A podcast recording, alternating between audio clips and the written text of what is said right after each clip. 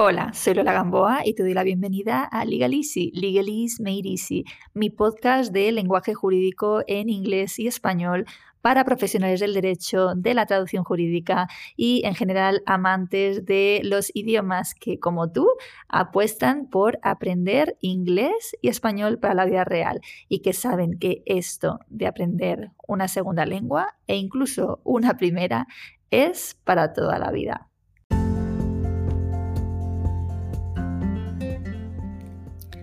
El vocabulario es, sin duda, un pilar fundamental de la comunicación, tanto oral como escrita en cualquier idioma. Yo creo que en eso estamos de acuerdo, ¿no? Para mí, además, aprender terminología es la manera más rápida de mejorar tu nivel de inglés de una manera significativa. Si no conoces las expresiones y los términos precisos, ¿qué haces? Bueno, pues tienes que recurrir a dar rodeos, a usar mímica o a emplear fórmulas genéricas buscando la forma de hacerte entender. Y en nuestro ámbito específico, en el ámbito jurídico, seguramente rezando por no meter la pata, ¿no? Con lo que decimos. Y sin embargo, oye, a pesar de esto que te estoy diciendo de la importancia del vocabulario, lo cierto es que nos resistimos a aprender terminología y tiramos pues con lo que tenemos, ¿no? Y lo entiendo de verdad perfectamente porque tenemos demasiadas cosas que hacer, demasiadas cosas en la to-do list, ¿no? Esa lista eterna de cosas y de obligaciones pero en muchos casos, en muchos alumnos, reconozco una barrera autoimpuesta que os impide mejorar a pesar de querer hacerlo. Una resistencia en forma de vocecita interna que os dice que el inglés es difícil, que se os da mal, que no tenéis tiempo y que en concreto el inglés jurídico es demasiado complicado. Yo te propongo cambiar la realidad a tu favor y te preguntarás, bien, vale Lola, ¿y cómo? Bien, pues mi propuesta ya sabes cuál es, es que aprendas terminología especializada. Yes. bien, una manera muy chula de aprender vocabulario en inglés es a través de los antónimos. Esto me gusta mucho. Aprendemos una palabra y su opuesto y con ello duplicamos nuestra capacidad de expresarnos. Cuando estaba preparando mi taller de inglés de contratos para Legal Easy Academy, eh, preparé un ejercicio concreto que trabajaba con tanto antónimos como sinónimos. Bien, pues eh, a partir de ese ejercicio he seleccionado cinco parejas de antónimos dentro de este ámbito del inglés de los contratos que creo que te van a resultar muy interesantes. He escogido de hecho cinco ejemplos menos habituales para que veas cómo mola dominar la jerga jurídica en inglés. Y ya sabes que al final del episodio practicaremos, ¿no? Haremos nuestro drilling practice, así que quédate hasta el final. Okay, so you ready? Yes. Okay, let's get down to business then. So number one, number one, primer par de antónimos. Tenemos detriment and benefit. Detriment and benefit. Por su parecido evidente con el español, este primer par de, opposites, ¿no? de antónimos, no te va a resultar nada difícil eh, de recordar. En todo contrato, las partes firmantes recibirán algo positivo o perderán algo. Esto es, the parties, the parties will gain a benefit or suffer a detriment. Fíjate bien en las colocaciones que estoy empleando. Okay, the parties will gain a benefit or suffer a detriment. Un ejemplo de detriment sería una cláusula de no competencia postcontractual, ¿no? Por ejemplo, que una vez que termina el contrato yo no puedo realizar la misma actividad que venía realizando contigo. ¿vale? Esto es un caso claro de obligación de no hacer, lo que se denomina en inglés forbearance. Forbearance. ¿okay? Ok, so number two, segundo par de antónimos. Hard, hard copy contract versus soft copy contract. Ok, hard, duro, versus soft copy contract. Con este par vamos a diferenciar entre un contrato impreso, hard copy, hard copy contract, y uno en versión digital, soft copy contract. Estos términos eh, no solo se usan para referirnos a los contratos, ¿vale? Nos sirven para cualquier otro documento. Entonces, vamos a ver un ejemplo de uso con contexto.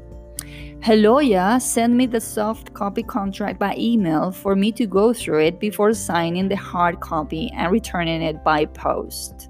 I repeat, Heloya sent me the soft copy contract by email for me to go through it before signing the hard copy and returning it by post. ¿Vale? Su abogado o su abogada me envió la copia ¿no? por eh, formato digital para que yo la leyera. Ahí te, he empleado un phrasal verb que es muy interesante, go through it, ¿ok? Em, antes de firmar la copia ya impresa, the hard copy, y enviársela por correo. So I repeat, her lawyer sent me the soft copy contract by email for me to go through it before signing the hard copy and returning it by post. Okay, that's number two. So now it's number three. And we've got material breach versus minor breach. Okay, material breach versus minor breach. Aquí estamos en el ámbito del incumplimiento de contratos y nos centramos en los términos relativos a la calificación de dicho incumplimiento como grave y por tanto resolutorio o bien como un incumplimiento leve o parcial, ¿vale? Entonces, un incumplimiento grave sería a material breach, ¿vale? Frente a un incumplimiento leve o parcial, a minor breach, ¿vale? Entonces, vamos a ver, te voy a leer una explicación de material breach en inglés, ¿ok? You ready? A material breach is one in which one side fails to carry out some part of the agreement, resulting in the other side receiving goods or a service that are, that are substantially different from what they had agreed upon. In the case of a material breach of contract, the side that did not breach the contract is relieved of his or her duty to perform under the contract and has the immediate right to seek all applicable remedies. ¿Ok? Esta me vas a permitir que no la traduzca porque es bien larga. De todas maneras, sí te la voy a repetir, ¿ok? Here we go. A material breach is one in which one side fails to carry out some part of the agreement, resulting in the other side receiving goods or a service that are substantially different from what they had agreed upon. In the case of a material breach of contract, the side that did not breach the contract is relieved of his or her duty to perform under the contract and has the immediate right to seek all applicable remedies. Si tienes curiosidad, vete al PDF si, o, al, o, al, blog, ¿vale? El blog está en educaciondigital.es y el PDF solo está disponible si escuchas el podcast a través de Soundwise. ¿Ok? Then number four, number four, el cuarto par de antónimos es bilateral versus unilateral. Bilateral, unilateral. Al igual que en el ordenamiento español, en el inglés, los contratos y las obligaciones pueden ser bilaterales o unilaterales. Si te, te, cuesta pronunciarlos, pues nada, aprovecha luego el drilling, ¿vale? Para repetir, bilateral y unilateral. Un sinónimo muy interesante de bilateral es reciprocal recíproco, ¿verdad? Reciprocal. Vamos a ver un ejemplo de uso de este par de opuestos. Okay. Examples of bilateral contracts are present in everyday life. You're entering this type of agreement every time you make a purchase at your favorite shop or order a meal at a restaurant. Unilateral contracts are less frequent, and one of the most common examples is a reward contract. A reward contract sería una recompensa, ¿no? Un ejemplo de contrato unilateral. Okay, I'm going to repeat the whole thing. Examples of bilateral contracts are present in everyday life. You're entering this type of agreement every time you make a purchase at your favorite shop or order a meal at a restaurant. Unilateral contracts are less frequent, and one of the most common examples is a reward contract. Okay? Okay, so number five and the last one the party in breach versus the innocent party. Party in breach versus innocent party. Aquí estamos de nuevo con el tema del incumplimiento contractual y esta pareja de antónimos te va a servir para hablar de la parte incumplidora, the party in breach, y la parte cumplidora, the innocent party. Vamos a ver un ejemplo. An innocent party may claim damages from the party in breach. Okay? An innocent party may claim damages from the party in breach. Damages, daños y perjuicios. Bien, adquirir una verdadera competencia léxica significa dominar las palabras precisas, es decir, no solo ser capaz de entenderlas cuando, por ejemplo, las leemos o las traducimos, sino también de emplearlas cuando nos expresamos nosotros.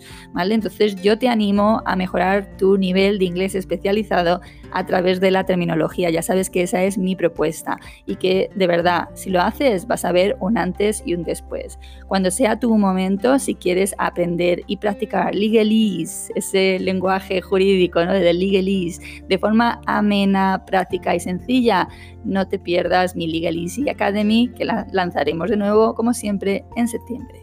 Un saludo.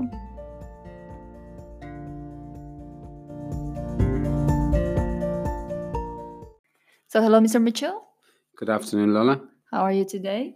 I'm great, thanks. Okay, so we have this new practice today that has to do with antonyms. Okay. Are you a fan of antonyms? Am I familiar with ant- uh, antonym opposite of synonym? Yeah. Okay. but I mean, is it- do you of- like do you like learning antonyms when you're learning a second language, for example? Yeah, I think it's pretty important. So I think it makes the original meaning, or the, the it's easy to learn to learn to to learn two words together. So I think, just yeah. one. Yeah, Yeah, I think yeah, it's a good idea. I like the, this this method. Let's Because say. I think it's the way people think, isn't it? You think of happy, sad, uh, cold, and warm. yeah, yeah. So um, I think we bundle ideas together when we learn. So this is yeah, it's Yeah. nice. It's a good idea. Well, all of these antonyms have to do with contracts. Okay, so let's give it a go, shall we? Let's So- go. What is the first expression? Uh, detriment, A detriment, a benefit, a benefit. So, how do we collocate this?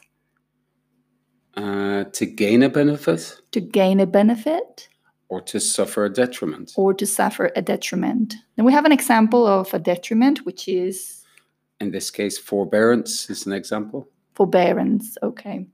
Okay, then what else do we have? We've got hard copy contract Hard copy contract, and soft copy contract. soft copy contract. And the example that we have here is her lawyer sent me the soft copy contract by email for me to go through it before signing the hard copy and returning it by post. Okay, this is a long one, so I'm not going to repeat it. Okay, but you have the PDF with uh, this phrase, with this sentence in the notes. Okay, in the show notes. Okay, the next one A material breach a material breach, and a minor breach. a minor breach. Example in this case is a material breach is one in which one side fails to carry out some part of the agreement, resulting in the other side receiving goods or a service that are substantially different from what they agreed upon. Okay, we're going to stop it there because that's a very long one. Okay, you guys can keep reading in the PDF. Okay, next pair of opposites We've got bilateral bilateral, and unilateral, unilateral. Then we have a synonym which is in this case reciprocal. reciprocal. And the example in this case is examples of bilateral contracts are present in everyday life. You're entering this type of agreement every time you make a purchase at your favorite shop or order a meal at a restaurant. Unilateral contracts are less frequent, and one of the most common examples is a reward contract. Okay, so if we lost our dog, we may decide to offer a reward, for example. If someone finds Oh, is that a reward contract? that's a reward contract and it's unilateral. Okay. Okay. The other party is not obliged to do anything, but you do agree you have to legal pay. Yeah. Yeah. Even if you, even an informal reward contract, if you say mm, reward for finding my missing dog, that's a legal. I'm not that um, you know acquainted with this kind of contract, but that is the idea. It's still I believe. Yeah. contract. Okay. So next pair, The party in breach the party in breach. and the innocent party. Okay, and the innocent party. And the last example, Um, an innocent party may claim damages from the party in breach. and that's it. Okay, Okay, so what do you think about these words? interesting. Yeah, and I think it's a good idea to pair them together because, as we said at the beginning, I think it's a good memory technique. Yeah, so I think. So thank you very much. Of course, you're welcome. Okay, see you next time then. Okay, looking forward to it. Okay, thank you. Bye bye. Bye.